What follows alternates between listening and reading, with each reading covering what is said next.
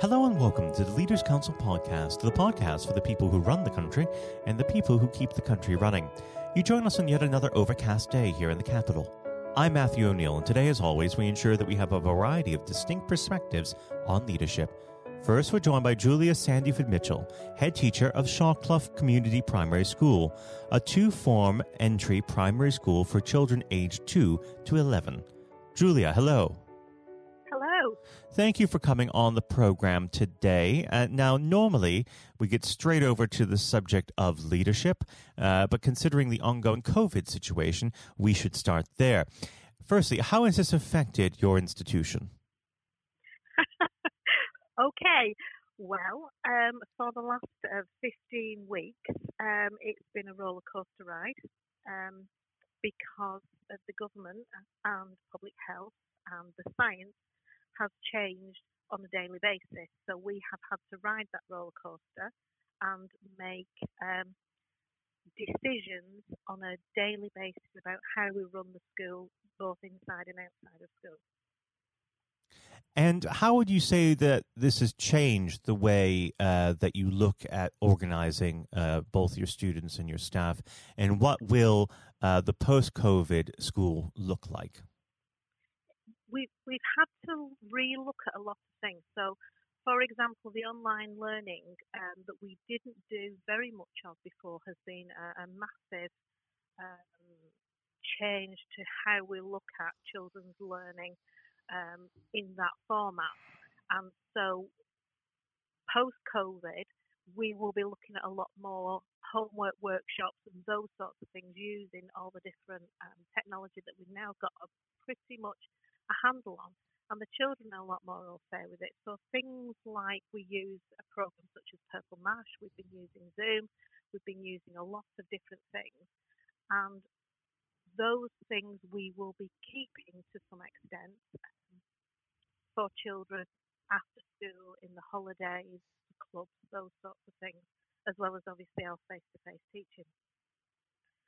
Face-to-face teaching has been slightly different because we've had key worker children, vulnerable children in school. So from the first day of lockdown, we've had 50 children a day anyway. We've been teaching in much smaller groups and a variety of different adults have been doing that. That has brought many skills to the forefront, and it's also shown who is really capable of stepping up and who has struggled more with anxiety. Which has been another interesting ride, and it's made us have to think about all sorts of things in all different ways. Well, it's a very challenging time for leaders, which will bring us nicely on to our subject at hand, which is leadership. Before we start this part of the conversation, I always like to start it by asking the same simple question. What does the word leader mean to you? In our school, we have leaders at different levels, and they are the people that identify, in some respects, what needs doing, how we're going to do things, who we're going to do things with. But we also are really good at working together. But the leader, so if you look at my role is about bringing all my other leaders and the rest of my staff together so that we identify the core purpose of what we're doing. So I talk to our staff about how we love and care for the children, how we educate them, and which direction I want the school to go in and how happy I would like the children to be. And then my leaders that work with me will go and think, okay, so what does that look like in a maths classroom? What does that look like in an English classroom? What does that look like in foundation stage? And they work to make that vision happen, because as leader of the school, we are working together to make my vision a reality, but we also work together in case that needs changing or tweaking or deciding where we're going or how we're going to do that. The staff have a lot of autonomy about how they do things. My thoughts around where we need to get to, and how we get there sometimes can be changeable, as long as we have some underlying principles around loving and caring for the children and wanting the best for them. And where would you say that you've developed your leadership style from? Did you have a particular role model early on in your career, or were you more shaped by circumstance? Well, it's funny. When I was a child, I wanted to be a computer programmer. I wanted to then join the army. Then I wanted to be a physicist. I wanted to do all these different things. And as I got older, I then started doing helping out with small children at preschool. And everybody around me thought I should be a teacher. They all thought that I would be a teacher, and I didn't know that I would be a teacher. So I came to teaching after applying to be a social worker. So I applied to be a social worker. It out in the way that I wanted to, and I went into a teaching career, went to university, did teaching, and it wasn't till the first year had finished I realised this was absolutely where I needed to be. So I started with teaching. It's the most fantastic place to teach, and I've taught here now for 27 years. And I went into my first school, and I noticed in my first school that I was teaching in, the head teacher was an excellent role model, and he taught me some things about leadership even as a young teacher. So he was a leader that wrote to all his staff on a sort of termly basis, a little letter which told them about how well they were doing and things like that. That is something I have taken into my career now, obviously many years later. But it was something I noticed as a newly qualified teacher that meant a lot to me. I then moved on to another school where I eventually became deputy head teacher, and the head teacher there was a maverick. She was so totally different to everybody else, but her main priority was caring for the children. And if we did that right, the education would come, which it did. And that taught me a lot about where I wanted to be, which children I wanted to work with, and where I was perhaps needed most. So I've generally worked with very deprived children, children that are vulnerable, children with high levels of special needs, children with English as an additional language, and I felt really at home because my skills are there. And those people that I worked for really helped me shape that. Mm. Would you say that you require a different sort of leadership for the pupils versus the staff, or can you use the same methods on both? It depends. I do different things at different times for different people, and adaptability is a massive, massive thing that you need to do because each of the children that you work with has their own personality. Each of the staff that you deal with has their own personality and also their own things going on. So it's about understanding them and then taking the approach that you need to take. So for some staff, gentle reminders and chat is fine. For other staff, you need to be quite firm and assertive. And for other people, it's a more collegiate approach, how we're going to do this together. But I adapt depending on situations, depending on personalities, depending on whatever's going on and what we need to do at school. Now, unfortunately, our time together has drawn to its close. But before I let you go, what does the next 12 months have in store for Shawclough Community Primary School? Well, in the first instance, we need to welcome all our children back. And we need to make sure that they are safe and they're happy, they feel cared for, and then we can make sure that they make the rapid progress they need to make towards the goals that we want for them. Our children at this school have always achieved very, very highly, even though you would say they come from quite difficult beginnings. And that's because of our approach, and that's what we're going to continue with, but it will be even more so, bearing in mind a lot of children have been out of school for 5 months. Well, Julia, I'd like to thank you very much for coming on the program. It's been a pleasure having you, and we must have you back when things get back to normal. But for now, Julia, thank you. Thank you. That was Julia Sandiford-Mitchell, head teacher of Shawclough Community Primary School. And now, if you haven't heard it before, is my exclusive interview with our chairman, Lord Blunkett. Lord Blunkett, welcome. Thank you very much. It's very good to be with you. Well, of course, nothing is being said at the moment other than COVID-19, which we must touch on. What would your message be to small businesses who are trying to keep going? Well, I think the last ones standing will be the ones that thrive when we get back to some sort of normality. So it's have confidence and courage.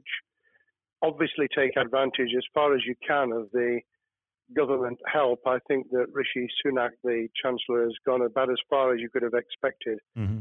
In the circumstances, there are obviously small businesses that fall between the cracks, those who don't have declined premises, can't benefit from the business rate waiver, have not really been able to demonstrate that they can adhere to the PAYE for furloughing staff, and, of course, whether they can receive the grant, 10,000 or 25,000, all of those who can are obviously able at least to benefit from that for the time being and look to the future. But I think the second thing to say, and they don't need me to tell them this as a politician who did once do a business studies qualification, which is that it will be a different world, and being able to think about how that world will look in a year's time and be creative about it and learn from not just what's happening to you at this moment in time, but to others around you and the sector that you're working in, that will be really important.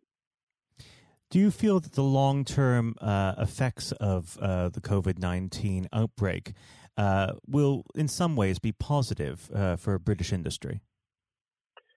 Well, only in the sense that people are having to be creative, they're having to adjust and innovate. Therefore, they're thinking about more productive, if you like, greater productivity ways of delivering the same service or delivering the same products.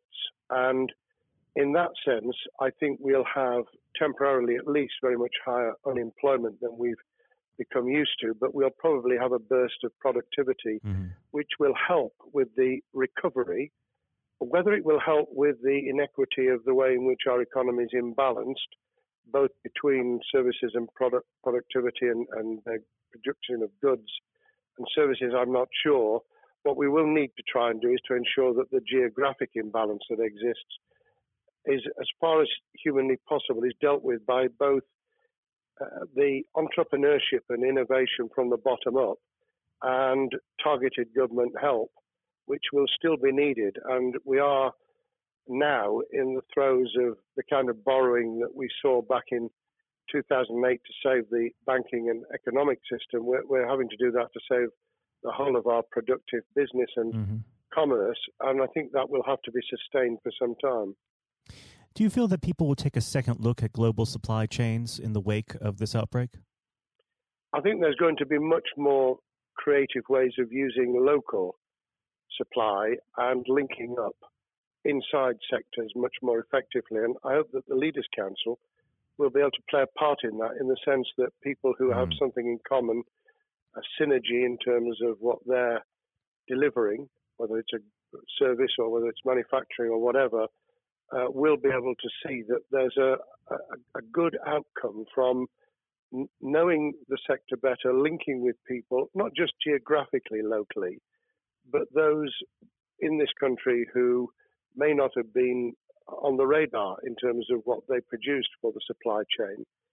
And, of course, ensuring, because there's quite a lot of fraud going on as we speak with people getting into cyber attacks, that they'll also take account of going into the cybersecurity side effectively as well. The more we are online, the more people who are working from home, the more vulnerable those businesses and their supply chain become. And that's something to think about as well. How important is strong leadership at the moment? Well, I actually think that it's brought to the fore leadership in a whole range of areas, from obviously government itself, and there's been ups and downs with the Prime Minister's severe illness, but all the way through the public and private sector. People have, to use the jargon, stepped up, and they've shown local, regional, national level the kind of leadership that Britain historically was very good at. Regrettably, we've not seen the same on the international scene for all kinds of reasons, but maybe we will in future. So I think out of this will come experience of people who have seen an opportunity to do good, as well as seen an opportunity to provide a good service or goods, including, for instance, shortages for the health and social care system, the food chain and the like, but also, I think, in terms of seeing the synergy between the private and the voluntary sector and using people's commitment to each other in a very positive way. I'm not sentimental about this. Things will revert.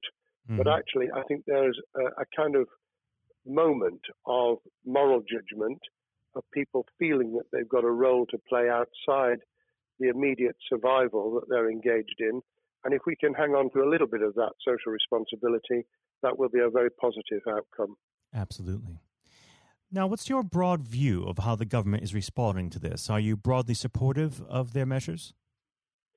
Well, it may surprise people to hear that I have been very supportive. Of course, there's been legitimate criticisms about the speed of response on protective equipment and on issues relating to testing. But my own view is very similar to the challenge that was made to the Prime Minister of Italy when people said, why didn't you close Italy down faster?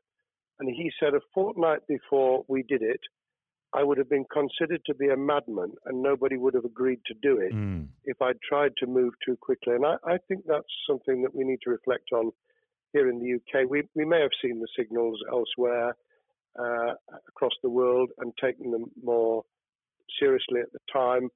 Hindsight is a wonderful thing, but as someone who's had his life in the opposite political party to the present government, I think that with some hiccups and mistakes, they've not done a bad job in what has been incredibly difficult circumstances. And you're absolutely right. In a liberal democracy that we live in, it's very difficult for people to swallow orders given to them from government.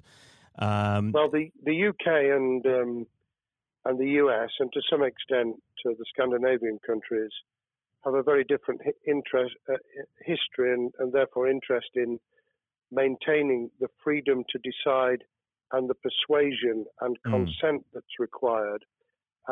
Those countries that have experienced one way or another totalitarianism over the last century have a slightly different way of coming at this. I don't want to exaggerate it, but I think that's why getting the balance right of getting people to go along with what you want them to do in their interests as well as the nation as a whole is a sensible, proportional balance. And I think we now need to adjust to the coming out of the crisis gradually, readjusting to recovery in the same way. Now, something you've mentioned recently on this balance is the police overreach and the enforcement of the COVID-19 structures that have been put in place. What have they done right and where have they gone too far? Well, I think that they were interpreting what was not necessarily as clear advice as it might have been for all kinds of reasons, because people were feeling their way. I think what's come out of it has been a demonstration by local police services in some parts of the country that they could get people to do what was needed without the heavy hand of drones overhead or people being told that they shouldn't be walking in the street, because this was all about self-isolation, not incarceration. It was about getting people not to pass the infection on to each other and therefore to provide distance rather than to make our lives a misery. Those police services that adopted that policing by consent and chivvying people along did really well. Those who went over the top, I think, soon got a very substantial pushback. And one of the strengths of our democracy is that you could have that debate. People could say, I'm terribly sorry, we think the police force in our area has gone over the top. And that in itself is a constraint and a readjustment. That's another strength of living in a country where you can have opinions and express them without actually being thought to be a fool. Now, of course, the government has faced criticism that they were slow to react, and Boris Johnson wasn't present at the early COVID-19 COBRA meetings. Now, Number 10 has claimed that this is normal practice. The health secretary often chairs COBRA meetings related to health. Does this tally with your experience as a Secretary of State, or would you have expected the PM to be more hands-on during the initial stages? I think different prime ministers do have a very different style. And Boris's style, which I think will now be considerably adjusted, was very swashbuckling. In some senses, delegating is a good thing, as every leader of every business or public service knows. Those who try to pull too much into themselves end up with a massive bottleneck, great failure of trust, and the inability of people to show what they're worth and to demonstrate their capability.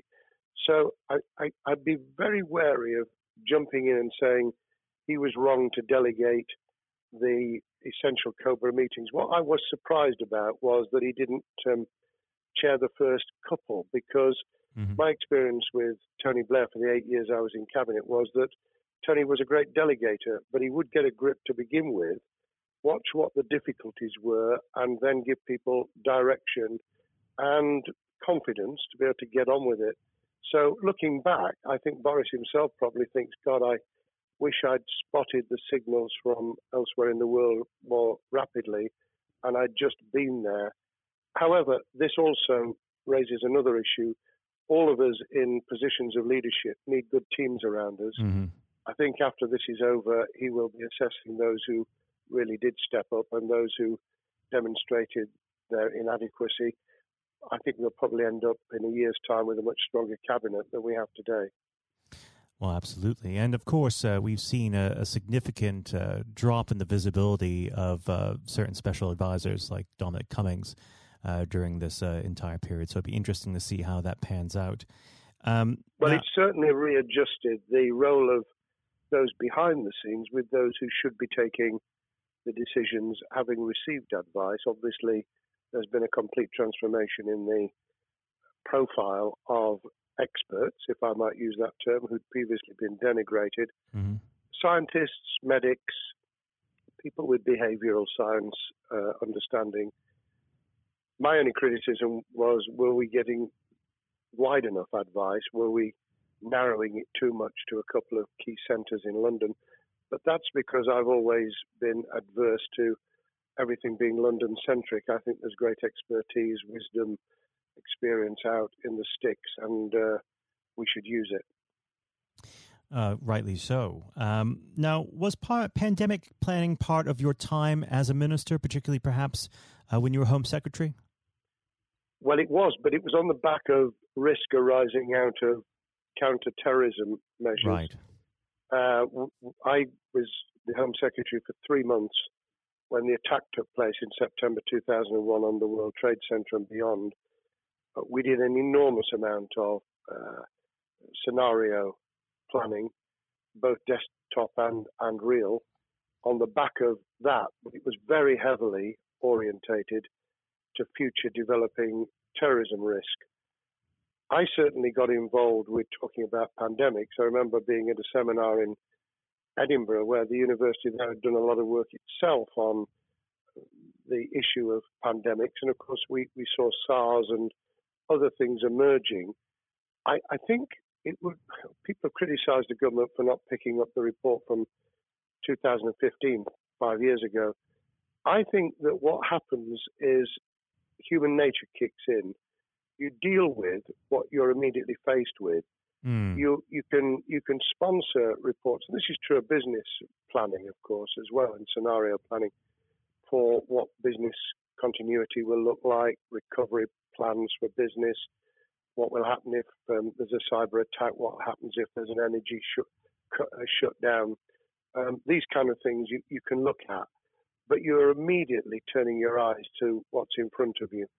And had we picked up a bit more on the danger from Ebola and SARS or what have you in the past, then we might have said, what if something hits us in the developed nations that we don't have a vaccine for, that we can't immediately whisk up protective materials or equipment or, for that matter, medicines that help with recovery, all of which we now see are a danger. I think this will make an enormous difference to the planning for the years ahead. I hope it will be widened so that we don't just look at what's happened, but very rarely do you see something exactly repeat itself. Some of the circumstances will be, but others won't. So that's why I've put emphasis in what I talk about on looking at the other virus, the cyber attack scenario, which could be just as dangerous in a world of just-in-time provision. One of the miracles of the modern developed world, except for the very poor, has been the distribution of food. A lot of it on computerized, technologically advanced systems. If that were to come down, we'd be in real trouble. So I think we need to think those sort of scenarios as well. So have a full plan across both sectors, biological warfare, pandemics, and cyber warfare. Yes, and to do so on different levels. I think, again, thinking global but acting local, we need a lot more to think about what would happen if something took shape that actually broke down those national and global chains and how we would cope. And without, obviously, we've got enough fear and anxiety to last a lifetime. Without creating even more anxiety, we can think about those things for the future in a more rational way, I think. Now, aside from the physical threat of the virus, one of the things that people are vastly worried about is the effect on the economy, not just national economy, but also the world economy. Now, it has been said by certain parties, and I'd like to garner your thoughts on this. Is there a danger of the effects of the lockdown being even worse than those of the virus? Were it to be prolonged, I fear that balance would tip the other way. It is about proportionality. It is about balance. It's the wisdom of Solomon, really, to get the moment right when you start to move and then to move quickly. There's no doubt whatsoever that we are stocking up, not just on the economic and employment front, which will be devastating enough, but on the health and social well-being front, enormous challenges, and they will need careful handling because there's a lot of people whose lives, for a variety of reasons, are at risk in the future on a scale that we've been dealing with over the immediate handling of the pandemic, concentrating really hard on those affected by COVID-19, those sadly who have died or been seriously incapacitated. That will roll over into the economic, the social, the mental health and cultural well-being of the nation, and that will need all of us to pull together as well. Absolutely. Now, do you believe the government's doing enough for business? I think that the speed of reaction once the scale of the pandemic was clear was very good. I've praised Rishi Sunak for his action. Remember, a chancellor who only just come into office was planning to deliver the budget in the middle of March and has had at least three equivalent budgets since.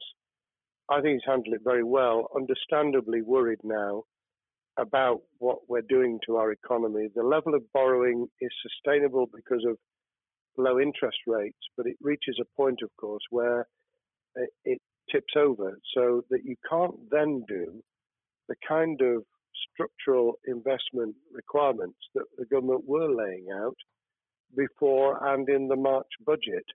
and those will have their consequences as well as a planned payback over many years. I think we've learned something over the last few months. We needed to take immediate action. We don't want another round of austerity equivalent from 2010 through to 2019. I don't think the nation, on the back of what's happened and the challenges we have, could take that. And therefore, we need a different plan, economic plan, over a much longer period, just as we did from the Second World War all the way through to 2002, when the final American loans were paid off. Now, of course, one thing that's on everyone's lips, how much longer do you believe that the lockdown can go on for? I believe that we need to be substantially back in action as an economy in June. This obviously is layered in terms of places where people would meet in large numbers, having to adjust to the fact that it will be longer for them. And sadly, that will involve business closures. It's why the Chancellor extended the furlough scheme to the end of June. Mm-hmm. But unless we get things moving in June, I think we'll run into the summer where all kinds of services and industries will have a chain reaction effect. And what happens with one will then have a major impact on another. And then you get the skittle effect where things get knocked down that you hadn't perceived were going to be affected. So I very much, if I were in government, and I always think of things in that context, what would I do if I were in government? I would be on the side from the second week in May, on the side of the hawks, in terms of saying we've got to start moving, and we've got to do so with the collaboration and cooperation of the public, who have got the message, who did behave, who responded magnificently. Let's try and get back, perhaps, you know, doing things differently for a time, but substantially getting back to business as usual. Unless we do that, then those areas that can't and wouldn't expect to be back in action immediately get pushed further into the middle of the year and the autumn, and then they become unsustainable. Now, of course, one of the other major developments we've had recently are the changes in the Labour Party. So if we could just speak on the Labour Party for a while. This might sound like an obvious question, but how does Sir Keir differ from Mr. Corbyn?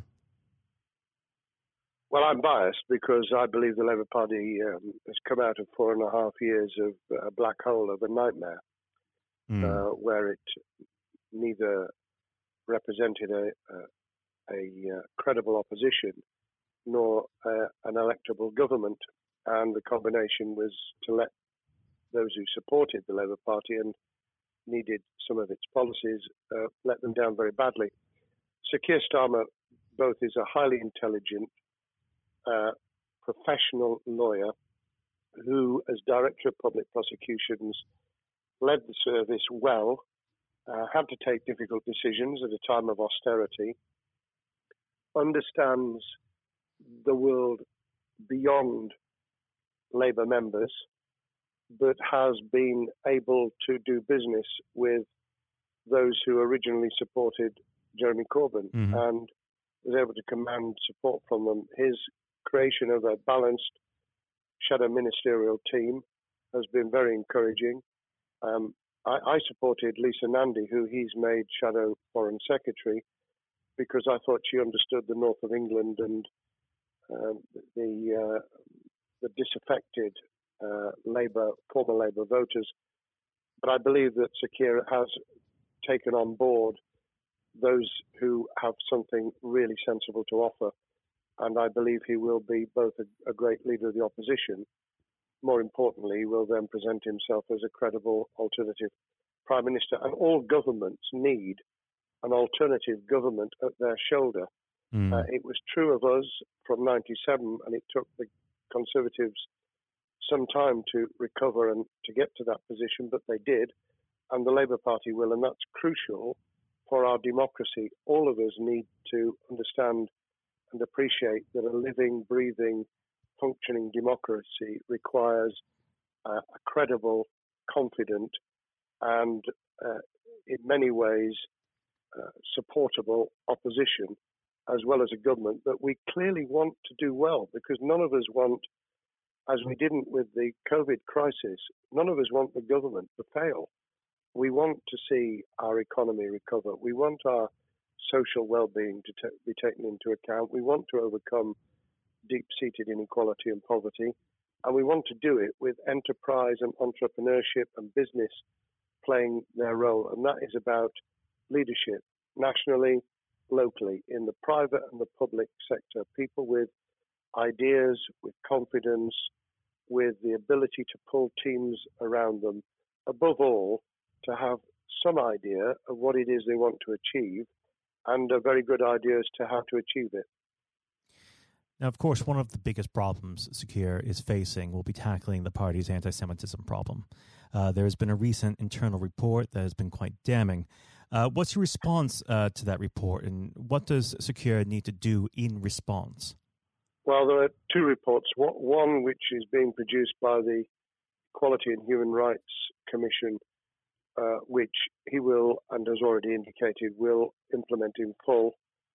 The second was a leaked report put together by the supporters of Jeremy Corbyn, 800 pages of private interchanges on social media, which he has, Keir Starmer, set up an investigation to identify who did it, who leaked it, what the content was, does it have any salience and lessons for us, and where necessary, action will be taken.